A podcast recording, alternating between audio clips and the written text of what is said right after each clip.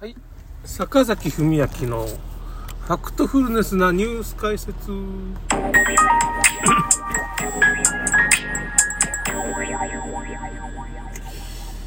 えーとね、今なんでこれ収録してるかって言ったら、ちょっとその、法事っていうかね、おお母さんの、僕のお母さんの弟が亡くなって、まあ、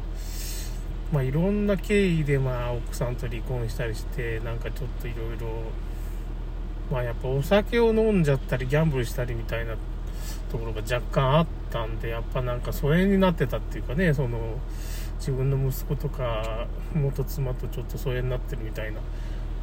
とこがあったらしいんですよ。まあ人がいいんだけど、結局人がいいから酒飲んだり、まあ、まあちょっと不満がたまるとそういうギャンブルに走るとかっていうことがあったんでしょうね。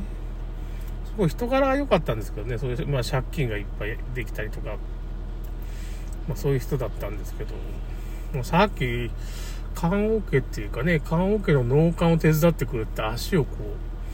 う入れたりしたんですけど、足が背がね、ギリギリで、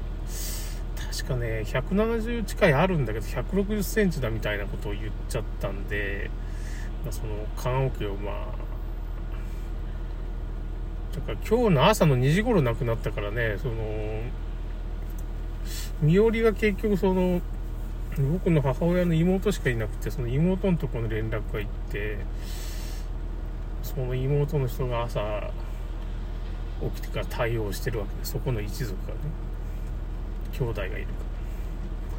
ら。で僕なんかその、子供とかいないからね、大変だなって僕が死んだりしたら、体重も重いし、100キロ超えてるし、130キロとか。まあ、死ぬ間際にはちょっと僕ね、痩せるつもりではいるんですけどね。いきなり倒れて死ぬこともあるから、168だっていうね、なんかそういう世代とかね、そのやっぱし銀行のパスワードとかも、なんかちゃんとその、ひとまとめにしとこうって、就活始めようかみたいな。わからんですよ、人間いつ死ぬか。60歳ぐらいで死ぬ人もいるわけだから。まあ、ワクチン打って突然死っていう人もね、今多いでしょ。多いでしょ、ワクチン打って突然死っていうか、まあ、後遺症でね、血栓症になったり、僕もちょっと老化の傾向が徐々に出てきてるから、まあだからちょっと僕もそれ、ちょっとそこら辺を考えて、まあ、まあ、就活っていうかね、いろいろそういう銀行の自分の資産を整理するとかね、こういうもんがあるとか、インターネットでこういうの書いてるっていう、そういうのをちょっとまとめとこうかな。奥さんにこういうのがありますから、僕は死んだ時はこうしてくださいみたいな。こういう資産をこういう、まあ、SBI 証券に株があるとか、ちょっと問い合わせて、パスワードこれですからみたいな、ちょっと問い合わせてくれとか、それを奥さんに渡しとくっていうか、事前にね、真相になったらちょっと渡しとくっていうかね、こういうの知っとってくださいみたいな。まあ、銀行の、だから、キャッシュカードのパスワードと、まあ、なんかその、まあ、株式のね、その、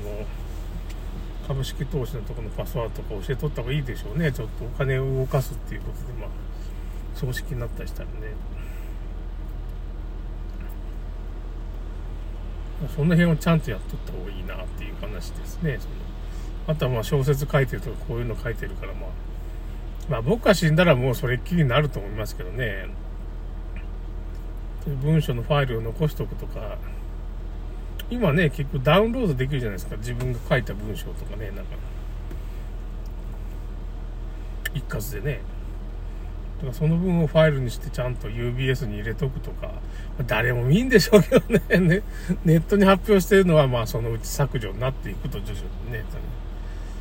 何かそういうホームページみたいな自分で立ち上げて作ってきゃいいですけど、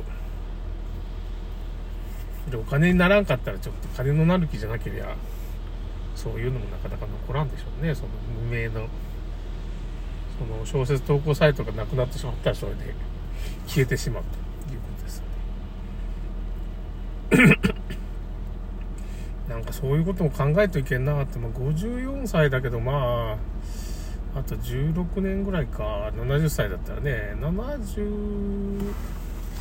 歳とかで亡くなったんかな、結局その、その弟さんがね、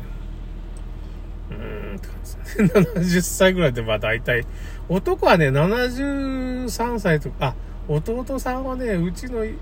母親の弟はね、70歳だったんですね。うちの父親も73ですからね、もうそれぐらいでうちの家系なくなるんですっていうかね、男はそんなもんですよ。うちの、だから母親は78まで今生きてますけど、元気ですすごい。すごい元気です。まあそれはいつかぽっくり死ぬんだろうけど、80まで生きるかも。今ちょっと体がちゃんと動くからね。僕ももうちょっと体が動くようにちょっとちゃんとしとかんといいからね。やっぱ年は取るわ。まあ弟さんなんかだから家でこう、まあ肝臓が悪かったら肝硬変みたいになってて、お酒飲んでたからね、その、家でこう、痙攣して倒れたのを、まあ、近所の、まあ、近所でいろいろね、周りの人の面倒を見て、すごい借金したり、まあ、いろいろ、変なことしちゃったけど、まあ、年金もらうようになってから生活が安定して、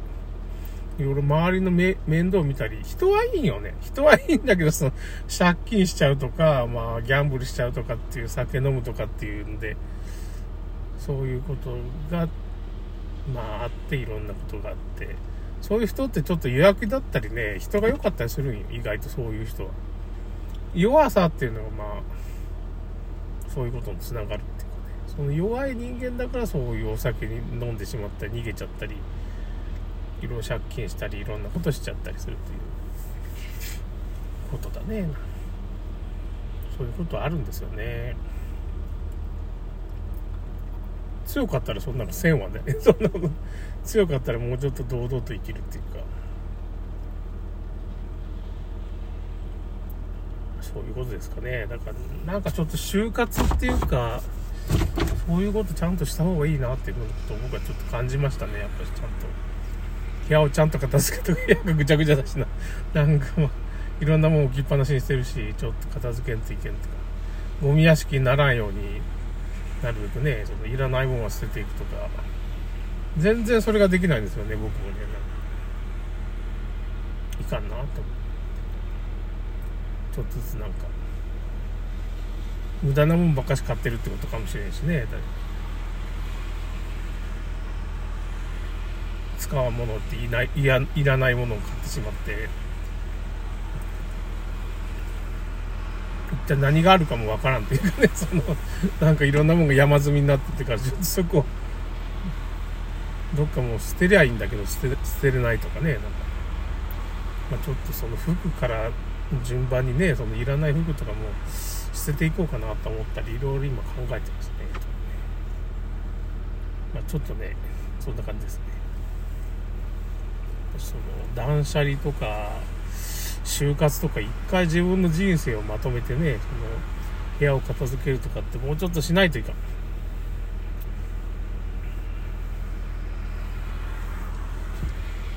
小説もちゃんと書かんといかん。動画もまあニコニコ動画には結構アップしてますけどね。その動画を作ってますし。切り抜き動画もたもうちょっと最近勢いがないですけど。ちょこちょこちょこちょこ更新はしてますけどね。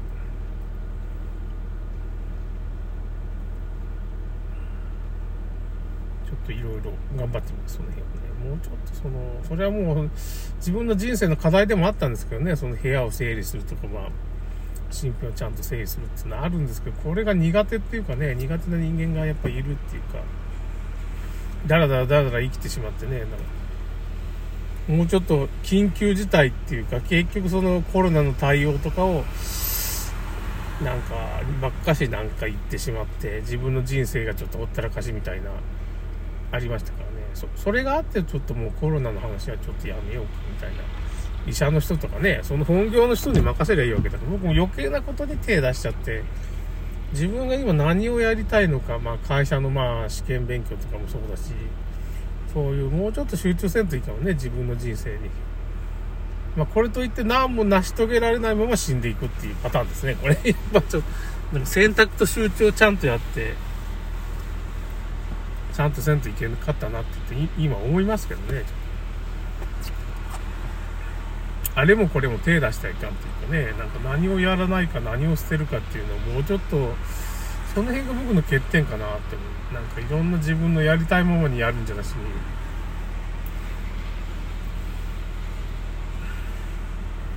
これは結構使えるなっていうようなものっていうかねその伸びていく分野を伸ばしていくっていう。決定はなるべくそう削っていくと、まあ、断捨離とか捨てるとかってもうちょっとそういうことを考えていかんな。何かを捨てるとか断捨離だとか整理するっていうことをもうちょっと考えないとダメだなって思ってます、だからいろんなところに手出しちゃうとまあそのいいろんまあエネルギーが集中できんっていうかねっていうことになりますからね確かだからなんか一点集中するためには何をやらないかとか何を捨てるのかって言って捨てるものを先に考えてあ,、まあ、あることにそのエネルギーを集中するっていう風にした方が人生うまくいくんかなっていう風な感じには思ってますね。そういうそういう意味で何かを捨てるとか断捨離とか、まあ、その整理整頓っていうのはすごい重要っていうかね。何を優先するかそのエネルギー限られたエネルギーをどこに集中させるかっていうことをちょっと考えていかなっていう風な人生いろいろそういうことを考えてますね今。死んだ時にどう評価されるか。ねまあなんかお酒飲んだりギャンブルとかしちゃったけど、まあ、人は良かったねみたいな感じの総括で。ねえだから離婚してるから息子さんとかもなかなか来づらくてねそのお母さんから行くなって言われてねそのお金を取られるからっていうか、ね、借金してるからお金借りるみたいなとこがあるからね。はあ、いろんな人生、ちゃんと真面目に人生送らんといかんって話でした。それでは終わります。